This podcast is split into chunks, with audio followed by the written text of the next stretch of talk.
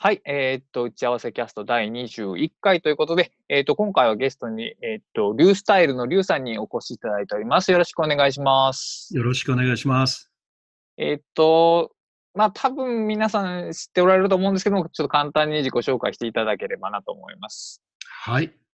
えー、ですね、一応、えー、教師をしている人間で、はい。えー、もうあと1年で、今年1年でもあと退職という、まあ、還暦を迎える人間です。はい。還暦を迎える人間だけれども、それに似合わないこう落ち着きのなさとですね、すぐ向いてるところで、 そういうキャラでブログをずっと10年間書いてきているという人間です。はい。コーチングのコーチをさせていただいてます。おー、はい、なるほど。コーチングの方はいつから始められたんですかね、はい、コーチングはもう、プロのコーチの資格を取ったのが昨年4月なので、はい、その前から入れれば3年目に入るのかなと思、います、ね、はい、それは前々からやってみたいなと思われてたんですか、はいもうあの12年か3年前にあの本屋でコーチングの本見つけたときにですね、はい、教師には絶対必要なスキルだと思って、おもうそれであの独学でやってたんですけれども、はい、あの学校に入ろうかと思ったんですけど、あまりにも高 くて、当時まだ子供たちがあの、はい、まだ中学校とか高校とか行ってたんで、はいはいはいはい、改めて独学したんですが、はい、やっとこの3年前にあのうちの連れ合いになんとかお願いして、スクールに行かせていただいて、はい、ででもちゃんと勉強をしてっていう、そういう流れで来ています。うんまあ、ちなみにちょっとした興味なんですけど、その、ええ、まあ、教師というのはまあティーチングなわけじゃないですか。はいはい。そのコーチングとそのティーチングのなんか違いみたいなのはあるんですかね、はい、あもうそれはありますねで。教師はティーチングって言うんですけれども、教師はですね、はい、教えるということよりも学ばせるかということの方が大事で、おなるほど。そのために授業中に僕たちの専門用語で発問というんですけれども、まあ、子どもたちに質問をして、一生懸命子どもたちに考えてもらって、そしてあのあれこれあれこれ主体的にね、子どもが考えるような質問を考え抜くんですよね、前の日に。そのこの質問というたった一つの質問をバーンと子どもにぶつけると、子どもたちがわーっとそれで考えていって、そしてどんどん自分たちで勉強していくと。はい、そういうようなことを考えて引き出していく仕事ということの方がやっぱり強いんですよ。ああ、なるほど。ですから、その考えとしては、やっぱりコーチングの考え方の方に、教師の方の問題は近いですね。、なるほど、なるほど、確かにそうですね、教えなきゃいけないこともあるので、まあ、教えるということとですね、コーチングっていうことをいかにバランスよくできるかっていうのが、まあ、大事な仕事だろうと思います。その、まあ、もう当然そういう行いが好きだからやってはるんでしょうけども、うん、そういう行為と、例えばブログとかの情報発信っていうのは関連します、うん、ああ、関連するんだろうと思いますね。うんやっぱりあの子どもたちにがいかに喜ぶのかっていうのをね、いろんなところで見つけてきて、インプットしてきて、それを料理して、子どもたちにアウトプットするという仕事が私たちなので。はいはいはいはい、はい、そういう点ではもう生きていること自体がもうインプットとアウトプットのみたい な。なるほどなるほど。確かに確かに。自然につながりますよね。うんまあ、ブログも例えばまあ10年選手でおられると思うんですけど、はいはい、あのまあ、書かれた本の中で25年前からのパソコン通信っていう本もありまして。ということは、当然25年前から何らかの形で発信っていう行為を行われているわけじゃないですか。面白いことですね。はい。この本だけじゃなくて私たちの発信というのは、はい、いわゆるあの学級通信という形でずっと行われてるんですよ。はいはいはい。だからどの教師も発信はしていますね。ただパソコン通信の場合は顔が見えない相手への発信じゃないですか。ああ、あの本はですね。そうなってくるとパソコン通信は、つまりインターネット以降の発信っていうのは、その目に見えるダイレクトにつながる人たちとの発信とはちょっと質が異なるわけじゃないですか。そうなんです、そうなんです、確かに。そこを、それを始めたきっかけみたいな、パソコン通信的なものをもっと広く捉えてもらってもいいんですけど、を始めた、なぜ始めたのかみたいな。なるほどですね。ああ、それは面白い質問ですね。 そうですか、パソコン通信を始めたのは1990年ぐらいかな。その頃に始めた、はい要するにパソコンが他のパソコンとつながる興奮っていうのをね、味わった人間その頃ってちなみにおいくつぐらいですかねその頃が28、9ぐらいですか。ああ、そうかそうか。なるほど。で、そのパソコンの向こうに別の人がいるっていうこと、うんうんうんうん驚きと興奮と喜びと自分一人じゃなかったっていうね、はいはいはいはいはいはい。おそらくその辺が現世になってるかもしれないですね。あ最初はそこのえちなみに辺ははい。あ。はい、あすみませんちなみにその時の感じと、今2020年のインターネットの風景って、何か違いがあります。ここまでこう、歩いてこられたわけじゃないです か、そええのええ年齢。その風景の違いみたいな 感じられますか風景の違いですね。うん、当時はやっぱり、外の自分一人ではなかったという、そのはい自分のパソコンの向こうに別の世界があるということをすごく感じながらやってたけれど、はいはい。今はもうそれが普通になって、さらにその他の世界のことをいろいろ考えてるという状況ですかね。ああ、まあ確かに当たり前になったのはありますけどね。うん。そうですね。はい。うーん、そうか。うん、その、そうか。でも、リュウさんの場合ってテキストだけじゃなくてイラストとかもああ、はいはい。書かれますもんえね。え、ええ。だからあ、あんまりこう、例えば現在、例えば、えーイラえー漫画がよく SNS で読まれたりとかは、いはいまあ、YouTube で動画とかっていう、そのテキストから画像へみたいなこの変化があるわけですけど、その辺には違和感みたいなのはなくて、むしろこう、どんと来いみたいな感じですかああ、そうですね。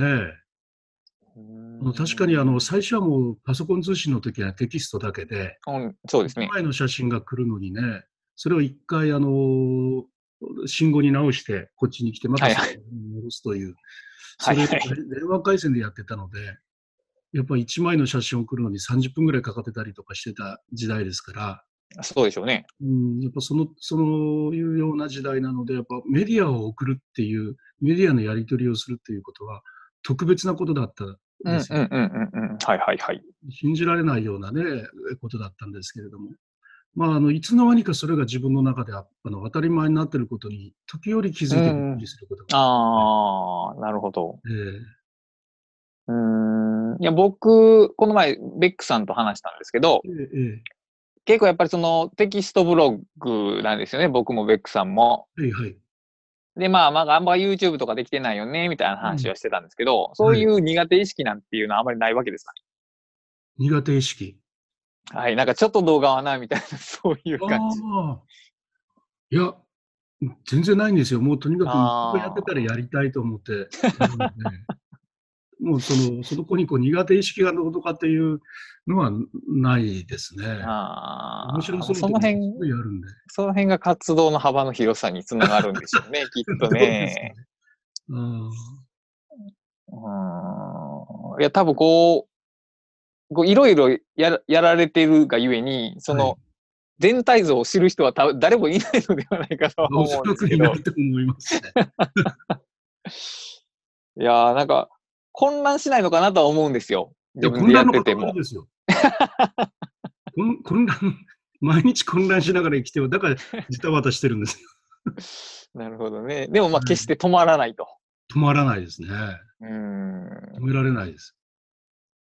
いやー、すごいですね。その、エネルギーというか、情熱というか、まあでもそれは多分いい、いい言葉で言い過ぎなんですよね、多分ね。うんただ単に、そうせざるを得ないからしているみたいそうそうなんなで。す。そうなんです。もう、サマイが生きるために泳ぐように、生きるために何かやってなきゃいけないということですね。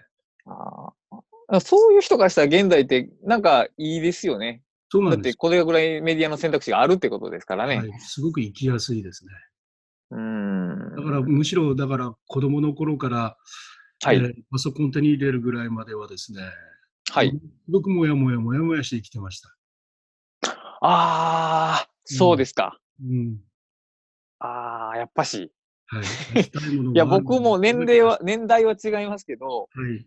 やっぱりその20代前後でインターネットみたいな触れた時に、あやっぱりちょっとかん世界が変わった感じはしましたね。。あーはいはい。はい。ああそうか。うーんい。いくつか話の方向があるんですけど、ええ、ええ。まあ、例えば、えっ、と、リュウさんと同じぐらいの世代の人が、仮にまあちょっとその情報発信に興味を持ってたとして、はいはい。どのようにお勧めされますかねあ、私と同世代ですね。はい。そういう人たちが今までまあ情報発信っていうのをしてこなかったと。はいはい、まあ会社人間みたいな人やったと。で、まあ、はい、そろそろすることがなくなったぞっていう時に、はい。例えば情報発信いいよっていう話はどんなふうにされますあもう実例があります、それ。はい。あの、私の友人なんですけれども、はい。要は、ああの、何ですかね。退職してあることやりたいと。はい。早期退職してですね、あることやりたい。はい、で、えー、いう相談がこうあったときにですね、えー、今までその、あることをやろうとしているときに、それをこう、一つ成功させてあげないといけないときにですね、はいはいはい。あの、今までその、何らかのことを発信してきたことはあるかって聞いたんですよ。はい。ツイッターもしたことがない、ブログも書いたことがない、フェイスブックもやったことがないという、いわゆるあの社会へ向けての発信というのを全くやったことがない。はいはいはいはい、はい。で、その男にですね、今からやることを、あの、実現するためにはね、えー、それのことをやって、その3つのことを回転させてね、どんどん回しながらやっていくことによって、人が増えるし、自分のやろうとしていることが、はっきりしていくし、ぜひやんなさいということでですね、はい、えー、ブログを開設させて、はい、始めさせて、はい、僕も始めさせたんですよ。はい、でそれから1年経ちましたけれども、はい、あの完全に成果が出ました。おお、素晴らしい。市長さんとつながったりとかね、お仕事を SNS で見つけたり、はいはいはいはい、はい。そこのことをブログに発信していくことで、どんどん仕事と、あの、があのつながっていってるんですよ。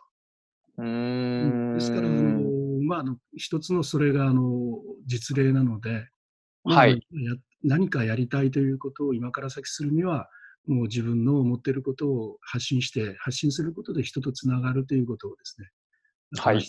とでもう一つはあの、僕が、はい自分の記事で書いてるんですが、50になったらブログ書けっていうのを書いてるんですよね。でそういうようなのを見せながらですね、もうとにかく発信をしていかないと、あの今から退職後の黄金の20年間を孤独の中で過ごすことになるって言ってですね。ああ、まあそうなるでしょう。日本社会の場合そうなるでしょうね、きっとね。はい、あの、話がずれますけども、例えば、はい、日本社会の場合って、例えばアメリカみたいにその、例えば宗教の集まり、例えば日曜日にミサに行くみたいな、地域のつながりみたいなのが全くないじゃないですか。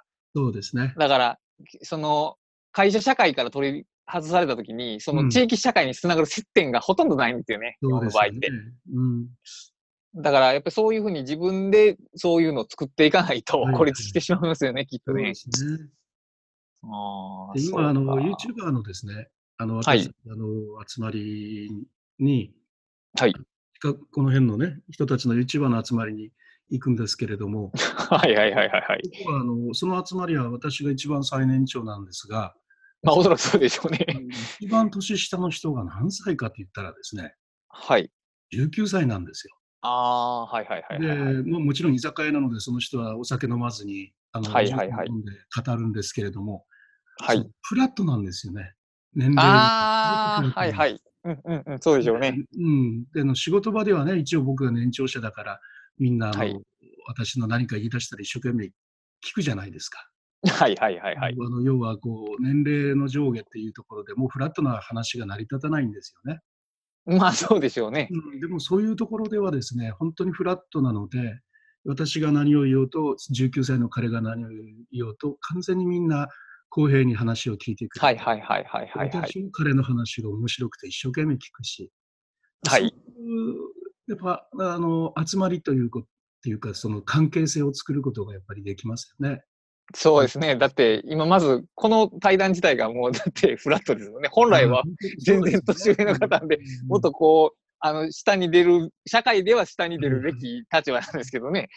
うん、いや、んなことはないです。 いやいやいやいや、ありますこっちの方がですよ、もう。いやいや、そんなことない。著書を全部持ってますから。そんなことはないですけど。 いや、いや、なんか失礼か。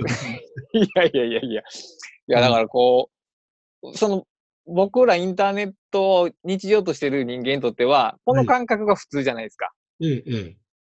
かしこまるのが逆に変じゃないですか。ああ、そうですね。でもやっぱりこの会日本の会社で働いただけの人ってやっぱりどうしてもそのコミュニケーションの取り方が縦型になるんですよね、うん常そうに。です、その通りですね。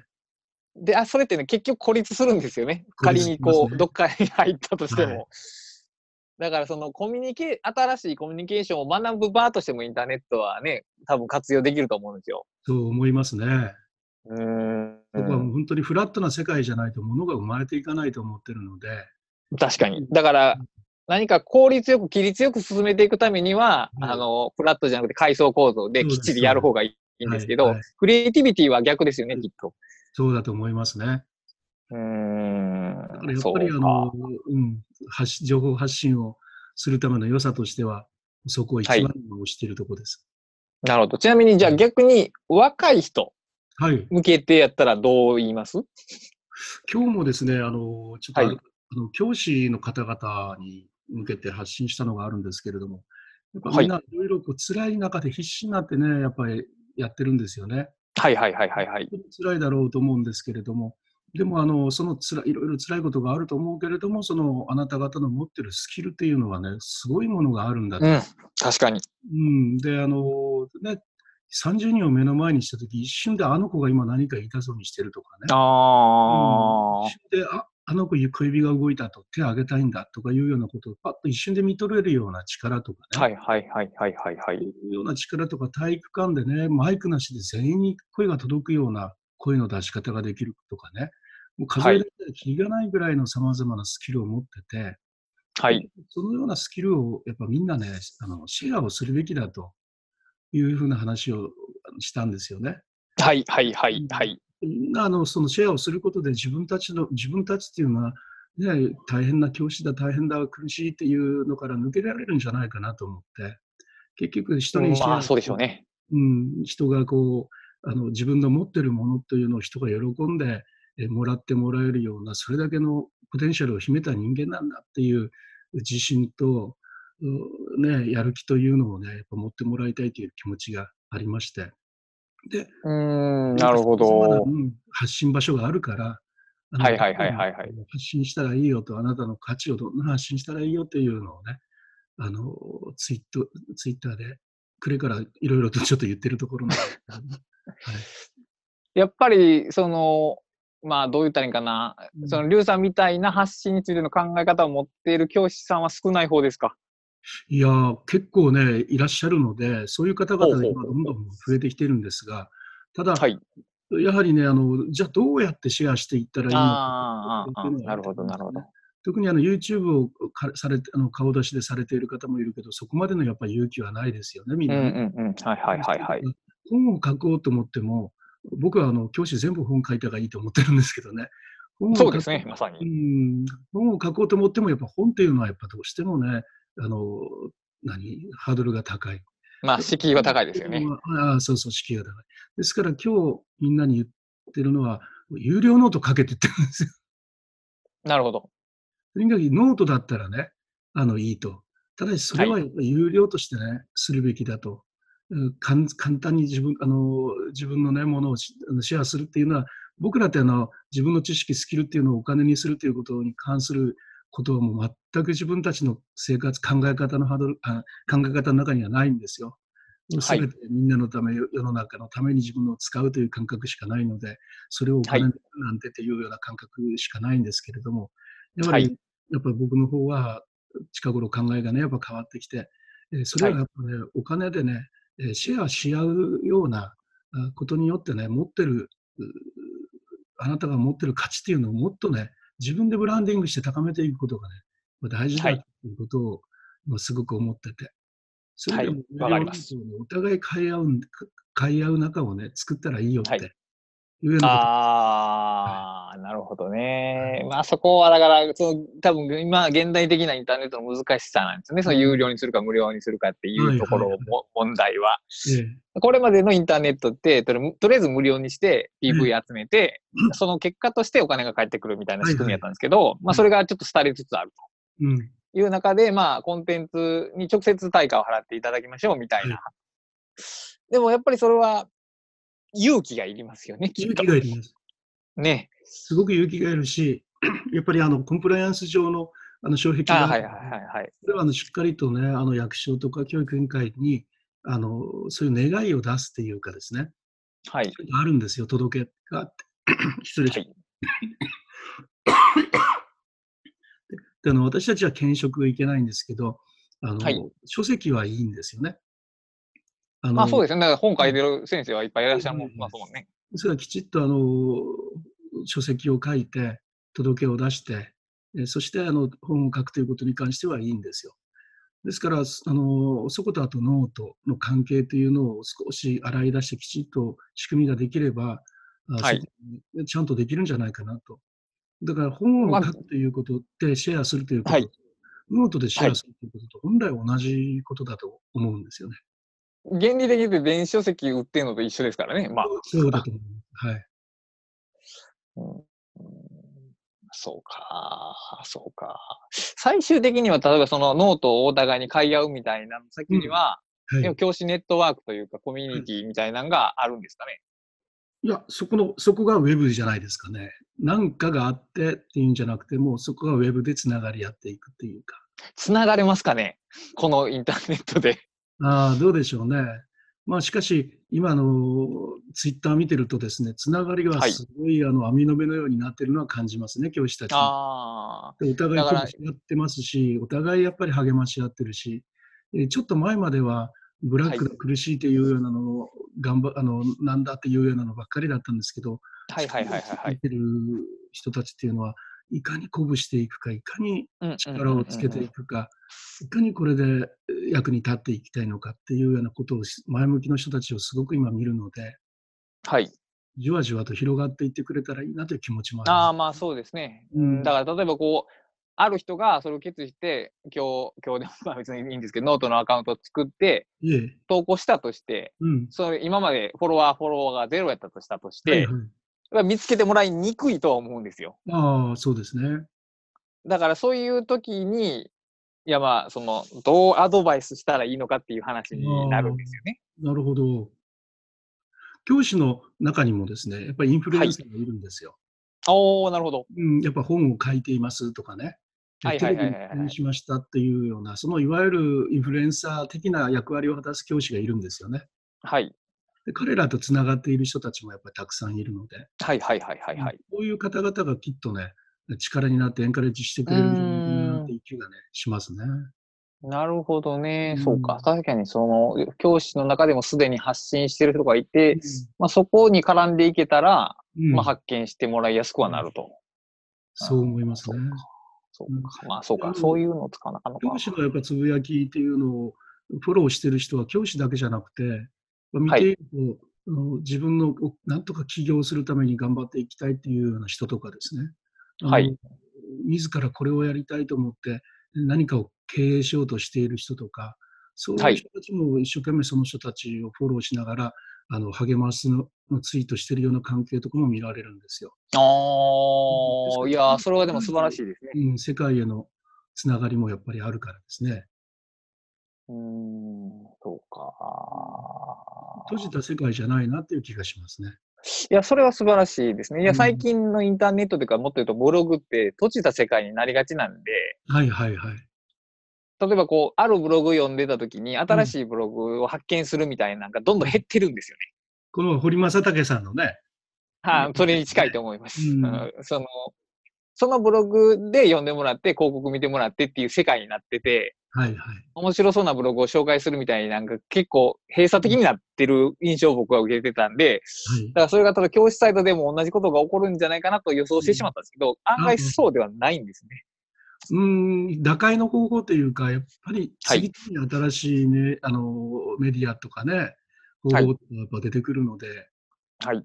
うん、やっぱブログは僕は廃れないとは思うんですけれども、何かはといの掛け合わせによってですね、はいあの大きな力は生むとは思いますね。なるほど。やっぱりまあ単、ブログ単体というよりは何かとブログみたいな。あもうそれはもう、はい、そうだと思いますね。なるほど。はい。掛け合わせじゃないとやっぱいかんと思いますね。趣味のブログでね、まあ自分が書いているので、えー自分のために書いているブログならね、いくらそれでもいいんですけれどもね。そうですね。 はい。それはそうです。うん、ただ、それによって何かを達成しようと思っている人っていうのは、ブログだけじゃおそらくないあのうまくいかないかなとは思います。ああ、やっぱりそうなんですね。それは堀さんも、この前ベックも同じこと、みみんな同じことを言ってましたね。あそうなんですね。あーそういう結論にやっぱりなるんですね、そこはやっぱし。うんああ、そうか。まあ、えー、リュウさん自体はすでにもういろいろなあメディアで発信されてますよね。はいはい。で、なんか軸足というか、ええひどれか一つが自分のホームだと言うとしたらどれですかね。ブログですね。ブログ以外も考えあはーいあー、やっぱりそれはそうなんですね、そブこはロ。グはもう本当にもう自分の手に入れた最高のメディアだと思い ます。ああ、いや、いいな、 そうやって、そうやって言い切れるのは素晴らしいですね。ああ、そうですか。うんはい。ユー YouTube の動画とかって、はいその、どういう聞いたらいいんかな。ブログを書いてるのと同じ楽しさがありますあそれはありますね。ああ、あるんや。そうあか。のうん、やっぱ一つあのね、この前から私がこうずっと言ってるあのマルチポテンシャライトっていう、ね、概念一つに、さまざまなことをやらないと気が済まない人間っていうのがあるんですけれども、はいはい。ブログもね、あのエディターやり、ライターやり、いろいろやるんですけど、はい。動画って、ね、本当に自分でシナリオを書いて、自分で撮影して、自分でカット編集して、自分で効果を作るっていうような、い、ろいろなことをやって初めて一つのものになっていくというようなのがありますよね。それがね、うんやっぱ全て満足できるんですあよ。あ。はい。例えば、その、ええまあ、発信で言うと、まあ、リアクション返ってきた時に嬉しいっていうのがあると思うんですけど、うんはい。 YouTube でも一緒ですかあ、YouTube はですね、あの、登録者が増えてくれたり、いいねとかつけてくれると嬉しいんですけれども、はい。実は僕はもう YouTube は4年、最初のから入れると10年ぐらいやってるんですけれど、はい。全く僕のこうなかなかもう見てもらえてるないんではい。すよこの本当無名っていうかね、人の関連動画とかもきっと出ないんですよね。はいはいはいはいはいですはかいはらい。もう全然その、要するに登録者が増えたんだとか、あのはい票数が何いくつ見られてるとか、そういうののモチベーションじゃないんですよね、きっと。うーん、そうなんや。ああ、そうか。動画を作ってアップするっていうその過程そのものがもう全然楽しいよそう。です。 そうです。ああ、そうかはい、そうか。それで、それで収益を得ようとか、何かの成果をつけようとか思うんだったら違うやり方しないときっといけなあうあ、んそうか。なるほどねい。。うんそ、うーん。この電子書籍で書かれた2冊の本については、まあ、 例えば、その、ちょっと売れたらいいな感はありましたいや、最初ね、その、うはい売れるという、 失礼します。 自分の書いた本が売れるという感覚なんか最初ないんですよ。やっぱ書くとき、はいはいはい、当然ね。はい。 その僕はあの何者かになりたかったんですよ。まあよく聞くことはですね。はい。教師にはね、教師というのではあるんですよ。はい。でも教師という仕事には本当にやりがいがあってですね、目の色変えて教師をやってきまして、もうものはいすごく僕は教師という仕事が好きでやってきたんですが、でもはいなんかね、あなた、私は教師ですっていうあ、そのアイデンティティじゃないんですへえ、あくまで仕事というか、ジョブというか。よね。そうですね、もうそれがもうピタッとはまった仕事ではあった、もう本当に自分の中では転職だと思ってる仕事なんですよ。はい。でもアイデンティティとしてじゃないと、なんか別のところにあるんですよ。うーだから何なのかん分からなくて、きっとジタバタしててね。それで、はい。近頃がこうやっていろいろクリエイティブなことをやることが、ね、自分のアイデンティティなんだろうなって思うようになってきて、はいはいはいはいはいはい。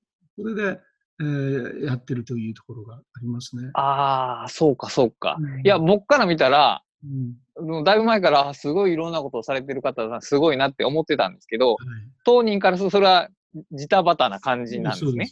はい、だかああ、そういうらこと何者かになりたくて、で、あの本を書い本を書くというのもですね、まああの本の作家っていうものになりたいという気持ちは昔からあってて、ほうほうほうほう。 100分を書いたという、あの時には本当お世話になりました。いやいやいや、大したお世話はしてませんけども。ただそれがその、あの、最初ね、皆さんが、ね、その界隈の皆さんがたくさん買ってくれて、びっくりしたんですよ。うわこ本って売れるんだと 思って。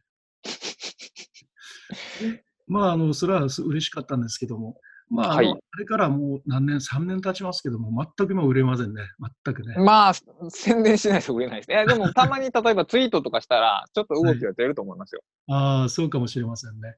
はい、宣伝しないと売れない。特に電子書籍は、あの、棚があるわけじゃないんではい、はいはい。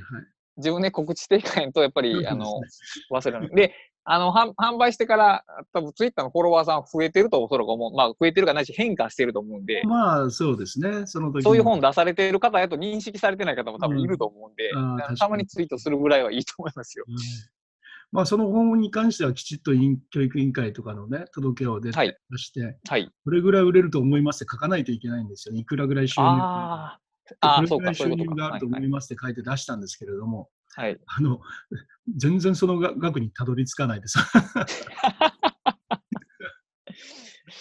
まあね、電子書籍はまあ難しいですね。そうですね。でも一応そこで、あの、電子書籍を書いた人っていう、まあ、たった2冊ですけれども、はい書。いた人っていうものには自分はなれたんですが、うんうんうんまうあ、ん。とりあえずそこでもう満足してしまって、なんはい。か別のところへ移ってるという感じはあります。なるほど。また帰ってくる可能性はありますかあ私の場合はそうですね、すべてやめたんじゃなくて、全部棚上げという言葉で、ね、折りつけてます。 はい。はいすべて棚上げですね。で、また戻ってくるんですよ。うん。なんか、それが一番いいです、心理的にいいですよね、それが。あそうですね。うん、だやめったんてじゃない、それだと挫折が存在しないですから ね。あ基本的にな私の場合、挫折とかないです。まあ、プログラム学習を始めて、プログラミングで、はいえー稼げるようになりたいなとか思ってね。で、プログラミング始めてから200日やったのかな。もう200日やったからもういいやと思って棚上げしました。はい別にやりたいこといっぱいまた出てきたからですね。ああ、やり、そうか。その時その時で一番やりたいことを選択していくと。そうですそれでもう気持ちよく放り投げてですね。ああ、いいですね。それははいいいですね。 ああ、そうか。いや、でもそれでいいんですよね。だって人間って時間とともに変化していく存在ですからね。はい、そう思いますよ。過去の自分に固執される必要はないですよね。あそうですね。過去の自分ってあったのかなって自分で思うような感じ。いや、まあ、その存在はしてた。で、しかも、記憶自体は残ってるんですけど、うん今の自分に対する影響力は本当は、本来は少ないはず。うんうん、そうですよね。あーだからそこをさっと捨てられると、ちょっと心地よくは生きていけそうな気がしますね、きそっうですね手放し、手放すの得意ですので、と。いや、いいつ、いいと、いい特技ですよね、それは。はいあー悩みなんかもね、すぐ手放せますよ。 なんか、それで本書いたらいいんじゃないそうかもしれない。いや、結構ですね、リアルの世界ではもう胃が痛くなるようなことばっかりが続いてて、結構ハードなんですよ。はい。うん、だけど、やっぱこれだけいろんなことしてるとね、それにね、あの心がとらわれている暇がなああ、なるほどねい。。スそれは雲のように。うん、新しい自分になってまた戻れていきますので、ああ、それはなんかいいですね。なんか僕はその境地にはちょっとい至れ、むしろなんかこう捨て、捨てない、捨てな、捨てられない症候群というか。あーそうか。うんまあまあ結局だからそのタイプの違いなんですよね。だからうん、僕みたいなのはこう、なんか同じことを地道にコツコツやって、なんかやりましたみたいな形になってうん、で、その場合はいろいろやって、一周ぐるっと回って、いろいろまたやって、一周ぐるっとやってっていうふうに、ちょっとずついろんな方向でこう、成果が少しずつ生まれてくるみたいな。あーそうですね。それはありますね。ちょっとずつ、ちょっと、だからもう広くて深くはないんですけれども、長くやってるうちに少しずつ深い色が出てくるみたいな、うん。そういうことかもしれません。でも、だからどっちの場合でも結局やっぱり長く続けることは必須なんですよね。総合的に。そうですね。で今朝それでブログ書いたらですね、はいそういうことになってて、あの、はい一書いて1時間で 180pb とか言って、ほう。今もう300超えてるんですよ、朝書いたのが。へえ。みんなはやっぱ継続するとか、はそうい。いうの好きなんだなと思って。特に新年です から、新年は目標のシーズンなんで、継続とか習慣のキーワードは多分ね、すごくヒットすると思うんですよ。ですね。ああ、そうか。いやーでも、面白いないや、面白いですね。 うんこう、に、その僕は、勝手にこう、僕の中で自分と近いブロガーみたいなグルーピングがあるんですけど、そうなんですか。同じこういうのです近く近くてもやっぱりちょっと性質の違いみたいなのはあるなっていうのをちょっと今日話聞いて思いましたね。ああ、面白いですね。ベックさんとかは僕により近い感じなんですけど、ああ、そうなんですね。あの人もね、捨てられないタイプですね。 あの人も。そうなんですか。はい。え えなんかこん、根性、スポコン系の方です よね。どちらかというと。そうか。いや、確かにその捨てる捨てないという視点で考えると面白いですね。そういう軸で考えると。うん、そうですね。まあ、だから、まあうん、反逆に言うと、こだわれ、こだわる人っていうことなんですね。要するにね。あー捨てられない人っていうのは、なるほどね。長所的に言えば。 いや私の今本棚を見るとね、やっぱすごはいい状況ですもの。まあ、そうでしょうね。はい。いやー。あーさまざまなものの跡がね、混沌とした、よくいろんな方のね、あの本は棚いとか見るとね、素晴らしいは本棚ですよね。あの、大悟さんの動画の後ろにあるような本とか見るとね、はいはいはいはいはい。とてもじゃないけど僕は人に自分の本棚見せられないですいやいや、む むしろ、むしろ見たいですけ よ。どね。周りにそもれ、 むしろ見たい。重要があるんです。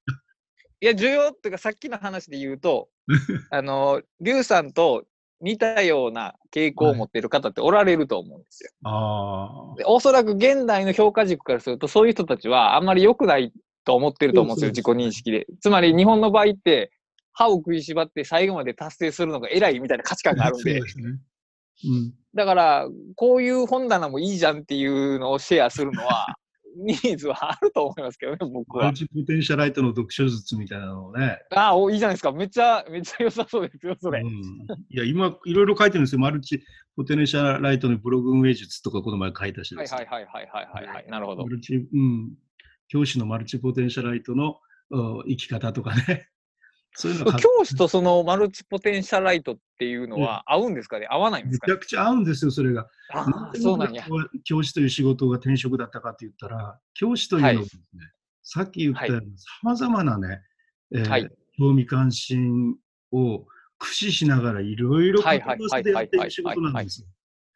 あの、カウンセリングもしますし、コーチングもします、ティーチングもしますし、経営もしますし、ああ、そうかそうかそうか生徒そう指か。導もしますし、人との交渉事もやりますし、もああまあ、そらそう。だから仕事自体がただ単に黒板の前に立って喋るってだけではないですもんそね。れはもうね、それはすごいです。で、あーもううん、その演者にもなりますしね。で聞あく人間にもなるし、ああ、そう、確かに。うん、で、朝8そう時かそう半かに教壇に立って、はい。 夜の給食の時間までね、全くは触いることがなくても平気なんですよ。なるほど。上に様々なことをやっているというようなことでね、疲れてる暇がないんですよね。ああ、そうんだか。からね、やれてたんだろうと思います、僕の中ではね。だからマルチポテンしシャかもルのこう人がやっぱ選ぶはい職業としては、あのはい素敵だろうと思い ます。ああ、まあそうでしょう。作家は多分ダメでしょうね、きっと。ああ、確かに小変革作家は多分しんどそうですね。でも、でも作家って取材をするし、それを組み立てるし、読む読むこともするし、アウトプットもするしで、そこはあのいろんなことをやるんじゃないですかね。ああ、でもね、結局一つのことをずっと考え続けることになるんで。ああ、確かにそうなんだ。あそっかそっか。僕ら朝算数やって次国語やってですもんね。ーしかもだから、まず生徒が複数人、てか複数人じゃないの、人間が一度に許容できるうん認知数超えてた人間を相手にするわけで、注意は。だから常にこう、多動的になりますよね、当然。また一人一人全部違うからね。違いますもんね。しかもそれが、いなん何年か経ったらまた新しい人になるわけなんそうで、また新しい注意をこう動かさなあかんっていう。そうですねな。るほどね。確全てかのに、向いてますね、それははい。そうか。だからいろいろなことが決められないで困ってる人間って、マルチポテンシャライトの方は、教師は一つのいい選択肢だと思います。ああ、確かにね。確かにそうかもしれないね。授業もだって、なんか絶対に終わりますもんね。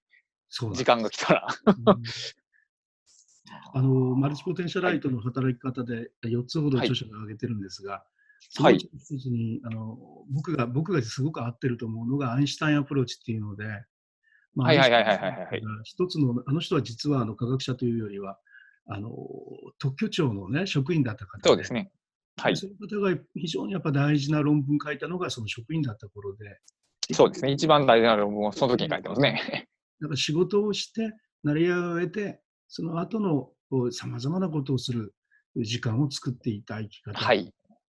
で僕が一つそれに当てはまるなと思ってて、あー他ので僕はもう9時で自分の教師の仕事はもう9時以降やらないって決めたんです、ある時はい。あのあまりそうしないと、あまりにも夜夜中の3時でも平気でやっちゃうから。ああ、なるでほど。もすあのいろんなことをやりたいと思ってるのだから、もう9時、夜中の9時以降、教師であることはやめると決めてたんですよね。それでいろんなことをはやいってたんですが、もう一つの働き方として,、ですねあの、グループハグアプローチっていうのが提唱されてて、ほそれが一つの仕事の中でいろんなスキルをこう経験するっていうのが、はいはいはいはいはい。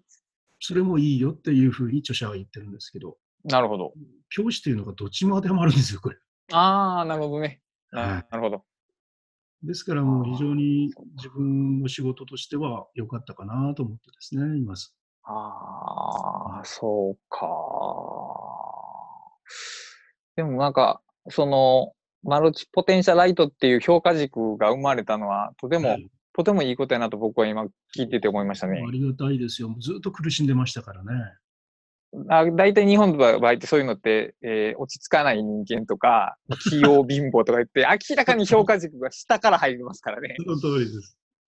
うんはい。もうずっと自分はすすなんて困ったやつなんだって、ずっと思ってて。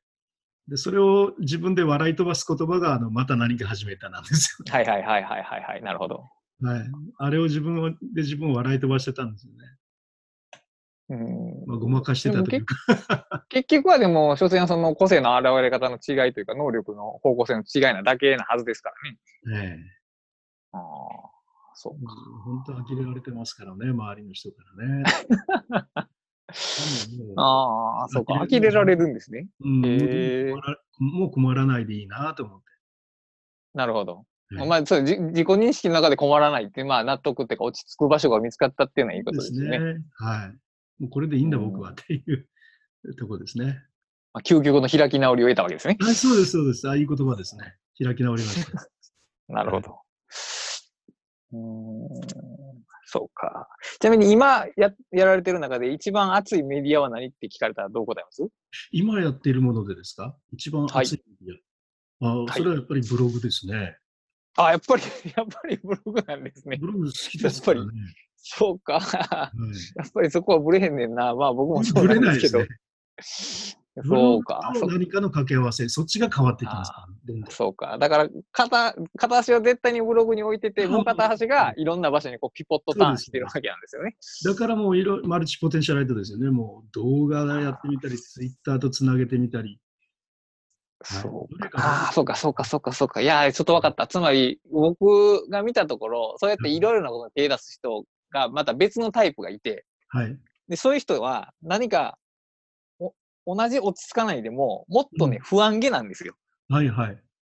それなんでかなと思ったら、軸足がないからなんですね、きっと。ああ。はリュウさんは、まずブログっていうちゃんと軸足があるからこそ、いろいろいける。で、行ったらまたブログに帰ってこれるし、みたいな、あるるかからも。しれませんね。それがない、なくてうろちょろすると、ここう迷いが深まっていくというか、うん。でもね、そういう人もいるので、その人たちはもう、だから、マルチポテンシャライトなので迷わんでいいよと。あーちまあこちなるほどねいろいろフラフラしてるみたいだけども、そのフラフラしているがゆえに、えーいろんなものとつなげるはいはいはいはいはい、わかりますわかりま持す。ってるんだよっていうところでですね、僕みたいに軸足がある人間もいれば、ない人間も。ない人間もいる。ななるほど、なるほど、なるほど、そうか、そうか、そういうことか。はいはい。あーなるほどたまたまブね。ログという軸足をね、得ただけのことでですね、それがハマっちゃったんはいああ、そうか。でも、いや、こん、これほど、いや、今、まあ、ブログが最盛期の頃から、まあ、10年ぐらい経って、うんまあ、ブロガー、ブログを書いてる人も、もう、ポツポツ減ってきてるんですよね。昔書いてた人が。ええで、まあ、衰退みたいな話もある中でも、はいまあ、やっぱり、やっぱりブログなんですよね。ブログだと思います。やっぱりブログなんですよね。はい。うん。それ、それは僕今日聞けてとても嬉しいですね。 はい。ブログはやっぱり10年続くんですよ、やっぱ。そうですよね。僕のは分からないですよ。うん。メディミディアムだってね、とっても素晴らしいものできたけれども、すごまあくいい結と局思ってたんだけど、ミディアムもね、撤退してしまったしですね。そう日本のあれが、アカウントが撤退したのはちょっとでかかったですね。もうだから開いても英語ばっかりしか出てこなくなって。そうですね、確かに。うんあれがちょっと残念ですよね。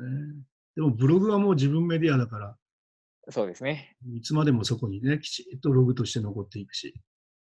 うん。やっぱりこう変動が大きい世界だからこそ、やっぱ自分の居場所を自分で作っておくっていうことはやっぱ大切ですよね。それ大事ですね。うん。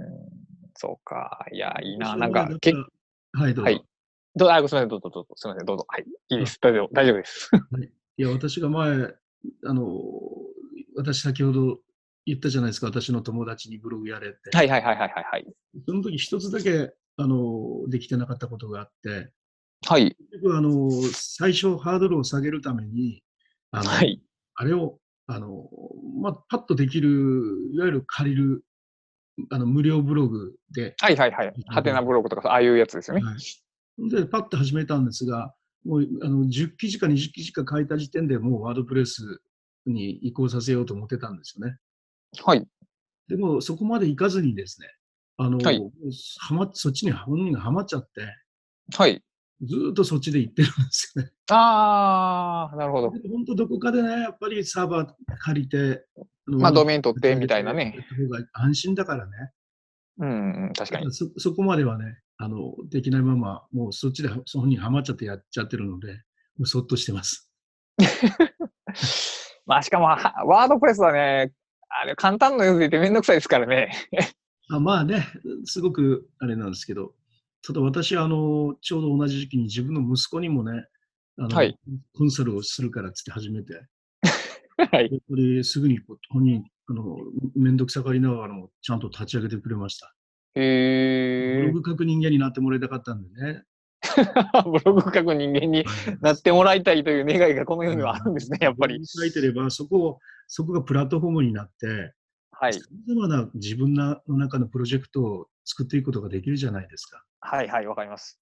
だからその一つそういうようなものを、ね、メディアを自分の中に持っておくっていううことをね、プレゼントしたかった。はいああ、うんそうか。いや、自分の子供が例えば本を読む人間になってほしいっていう願いをよく聞くんですけど、ブログを書く人間になってほしいっていう のは、いや、でも確かにそれはそうか、どっちがいいかっていうと、まあ、ブログを持った方がいいような気もしますね、やっぱり。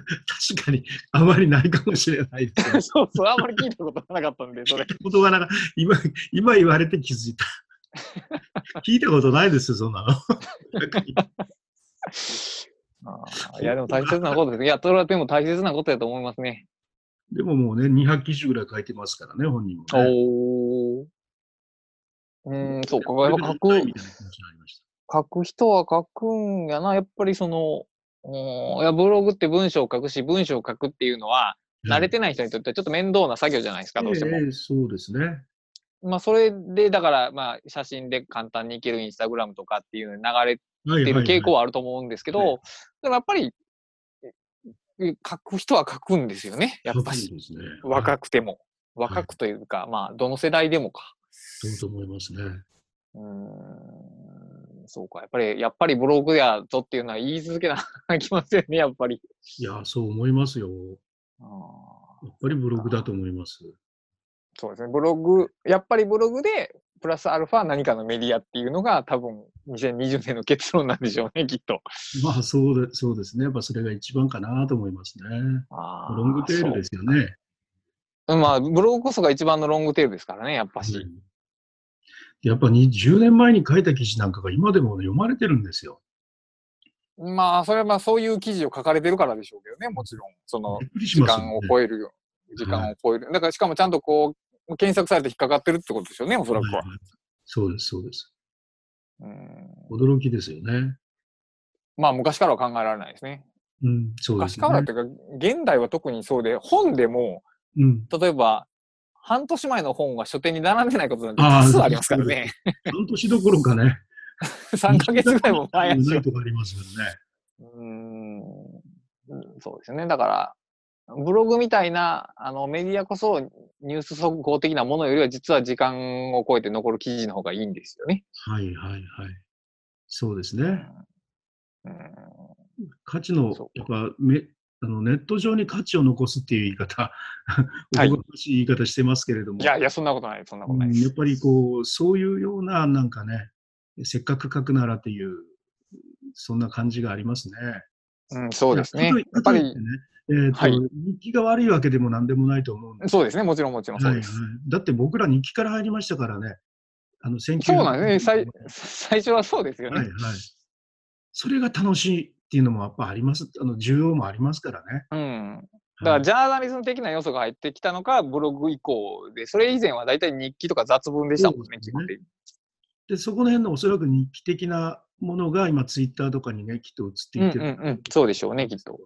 でもあの、本当に純然たる日記ブログっていうのも、非常にやっぱりね、読まれますよね。あのまあ、それ好きな人は読みますよね、うん、毎日うん。ですよね。そういうのもやっぱりこう、ブログ道っていう本が昔ありましてね。はい。一つでところが動いたことをね、しっかり書いていって、このご縁をとかやっぱね、こう言われて、しっかり書いてある本が、いい本がありましたよ。はい。そういう本とかもね、やっぱりいいなと思って。いましたね。うん、いやこういう話が多分最近ブログではあまり今今まで語ってきたようなことがブログで語られにくくなってきたっていうのがあってあ、まあ、稼がないとやってる意味がない的なそういうのが多いんで。ああありますね。うん、それはそれでね、うん、そういう目的一つのあり方なんですけど、うんそれね、いいそれ以外の話が出にくくなっているのが気になってるんですよね。確かに確かに。もう純然たるブログっていうね、もういわゆるフレーズばっかりで書いてるブログだって、何も悪くないですもんね。そうです。全然、全然っていうか、それこそ、あの、他では読めないものがそこにあるわけで。そうですよね。うん、そうそう。本当そう、そう思いますね。うん、そうか。えっ、ー、と、そろそろいい時間なので、うん、締めたいと思いますが、何か 告知してしておきたいことがあればしておきますけど、どうしましょう。はいえー、っと、ノートの方でですね、はい、毎朝4分ほどの知的瞑想ラジオというのをやってますので、はい、よろしければ聞いていただけると嬉しいです。はい。ポッドキャストとか今後やられる予定とかは 初めですね、このポッドキャストかノートかと思ったんですけど、ポッドキャストも今回すごくやりたくなりましたので、はい、始めた時は最初 に倉下さんお呼びしてもいいですかはい、それは全然大丈夫です。全然大丈夫です。いや、もう非常に今日はね、楽しかったので、嬉しい。いや、面白かったですね。はい、じゃあ今日はとりあえずこのとここまでにしたいと思います。ありがとうございます。どうもありがとうございました。